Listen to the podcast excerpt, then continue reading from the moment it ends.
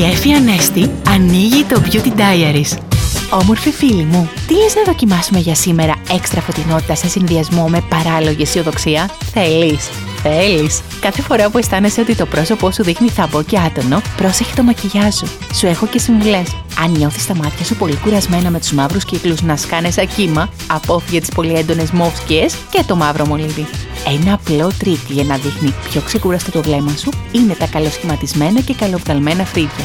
Αν πάλι το πρόσωπό σου δείχνει άτονο, πέρασε σε αυτό μία μπρονζέ πούδρα και άπλωσε ακριβώς τα μήλια λίγο γκλίτερ. Θα λάμψεις το δευτερόλεπτο. Και για να μην σε αφήσω με καμία απορία, αν θέλεις να καλύψεις τα σκασμένα χείλη σου, χρησιμοποίησε μόνο περίγραμμα χιλιών και ελάχιστο διάφανο γλώσ. Το έχεις.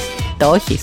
Η ομορφιά είναι πιο ενδιαφέρουσα όταν τη μοιράζεσαι. Πες ναι, για να χαρώ και να λάμψω. Τα φιλιά μου! Ήταν το Beauty Diaries με την Νέφη Ανέστη.